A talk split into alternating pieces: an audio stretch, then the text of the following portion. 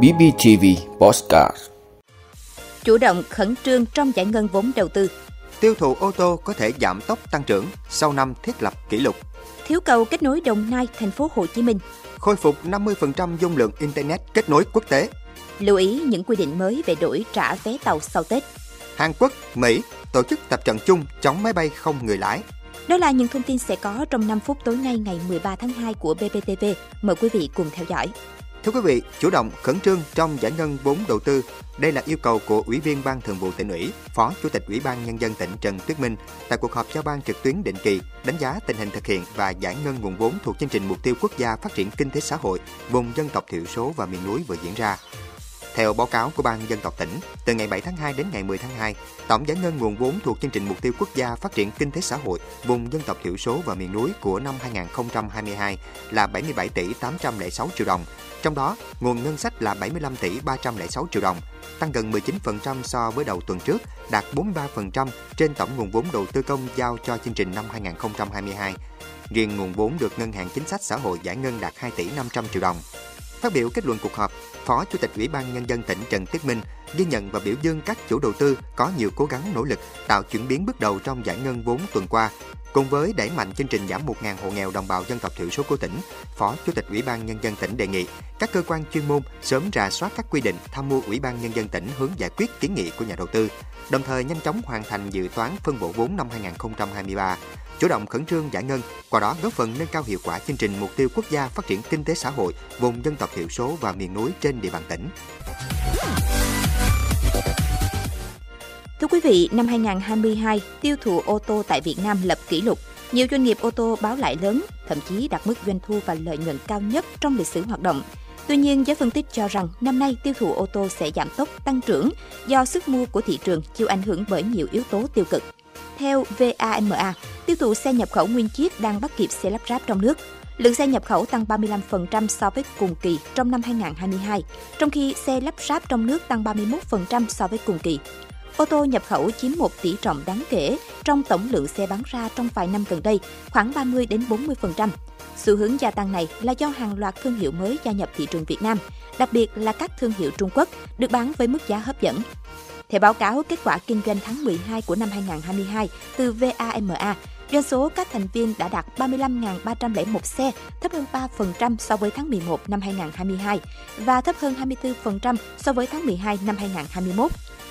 Trên thị trường chứng khoán, cổ phiếu của doanh nghiệp ngành ô tô, xe máy cơ bản đứng vững trong năm 2022, vượt 35% so với kết quả của VN Index. Thưa quý vị, Sở Giao thông Vận tải Đồng Nai vừa phối hợp với các đơn vị nhằm ra soát các quy hoạch và số liệu dự báo lưu lượng giao thông kết nối giữa Đồng Nai với thành phố Hồ Chí Minh. Qua đó kết luận, tương lai gần giữa hai tỉnh thành vẫn thiếu cầu đường bộ kết nối. Theo kế hoạch đến năm 2026, giữa Đồng Nai và thành phố Hồ Chí Minh sẽ có 5 cầu với quy mô 30 làn xe. Tuy nhiên đến nay thì mới chỉ có hai cầu đưa vào khai thác là cầu Đồng Nai và cầu Long Thành. Hai cầu còn lại đang xây dựng. Riêng cầu Cát Lái vẫn chưa biết bao giờ mới triển khai. Trường hợp 3 năm tới tất cả cầu đều làm xong thì việc kết nối giữa hai tỉnh thành vẫn thiếu 8 làn xe. Bởi đến năm 2026, lưu lượng xe lưu thông trên các cầu kết nối là gần 434.000 BCU mỗi ngày đêm. Với lưu lượng này, các cầu phải đạt quy mô 38 làn xe. Tình trạng thiếu cầu kết nối giữa Đồng Nai và thành phố Hồ Chí Minh đã diễn ra từ nhiều năm qua. Dự báo tới đây khi sân bay Long Thành đi vào khai thác thì tình trạng này sẽ càng trầm trọng hơn. Thưa quý vị, Cục Viễn thông cho biết sau khi áp dụng các biện pháp kỹ thuật và mở thêm dung lượng kết nối trên đất liền, tình trạng nghẽn Internet đã từng bước được cải thiện và khôi phục được 50% dung lượng đi quốc tế. Sự cố xảy ra trên 4 tuyến cấp quan biển quốc tế AAG, APG, AAE1, IA. Trong đó, tuyến APG bị mất kết nối hoàn toàn với các hub Singapore và Hồng Kông, Trung Quốc, gây mất khoảng 75% lưu lượng quốc tế. Ông Nguyễn Hồng Thắng, Cục trưởng Cục Viễn thông Bộ Thông tin và Truyền thông, cho biết sau khi xảy ra sự cố, Bộ đã lập ban chỉ đạo điều phối thực hiện các biện pháp khắc phục. Chất lượng dịch vụ của các doanh nghiệp viễn thông đã được cải thiện, giải quyết tình trạng mất kết nối, nhưng tốc độ có thể chậm vào giờ cao điểm. Thưa quý vị, các công ty vận tải đường sắt vừa ban hành quy định giảm mức phí và thời gian đổi trả vé tàu sau Tết áp dụng đến ngày 26 tháng 4 năm 2023. Cụ thể, với đổi vé cá nhân quy định đổi trước giờ tàu chạy 24 giờ trở lên, mức phí là 20.000 đồng một vé, dưới 24 giờ không đổi vé, không áp dụng đổi vé đối với vé tập thể. Với trả vé, quy định vé cá nhân phải trả vé trước giờ tàu chạy từ 24 giờ trở lên, mức phí là 10% giá vé. Trả vé trước từ 4 giờ đến dưới 24 giờ, mức phí là 20% vé, dưới 4 giờ không trả vé. Vé tập thể phải trả vé trước giờ tàu chạy từ 72 giờ trở lên, mức phí là 10% giá vé. Trả trước từ 24 giờ đến dưới 72 giờ, mức phí là 20% giá vé, dưới 24 giờ không trả vé. Về hình thức trả vé, hành khách mua vé và thanh toán online qua website bán vé của đường sắt, app bán vé hoặc các ứng dụng mua vé tàu hỏa của các đối tác thứ ba thì có thể trả vé online qua các website bán vé của đường sắt hoặc đến trực tiếp nhà ga. Hành khách mua vé bằng các hình thức khác khi đổi vé, trả vé phải đến trực tiếp nhà ga mang theo giấy tờ tùy thân bản chính của người đi tàu hoặc người mua vé. Thông tin trên thẻ đi tàu phải trùng khớp với giấy tờ tùy thân của hành khách. Thưa quý vị, Hàn Quốc và Mỹ vừa tổ chức cuộc tập trận phối hợp chống thiết bị bay không người lái trong bối cảnh Seoul đang nỗ lực củng cố năng lực phòng vệ.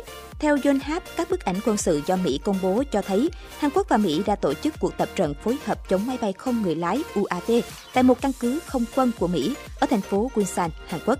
Cuộc tập trận Mỹ-Hàn được tổ chức trong bối cảnh Seoul tìm cách củng cố khả năng sẵn sàng chiến đấu sau vụ UAV của Triều Tiên xâm nhập không phận nước này vào cuối năm 2022. Các cuộc xâm nhập bằng máy bay không người lái của Triều Tiên vào tháng 12 năm 2022 đã phơi bày sự lúng túng của quân đội Hàn Quốc trước những phương tiện nhỏ có khả năng mang vũ khí sát thương như vậy. Hàn Quốc gần đây đã đưa ra một loạt kế hoạch chống UAV, bao gồm việc tiến hành các cuộc tập trận thường xuyên, xây dựng hệ thống chia sẻ thông tin tình báo về mục tiêu theo thời gian thực và đảm bảo sử dụng hiệu quả các khí tài động học và phi động học, chẳng hạn như súng gây nhiễu UAV.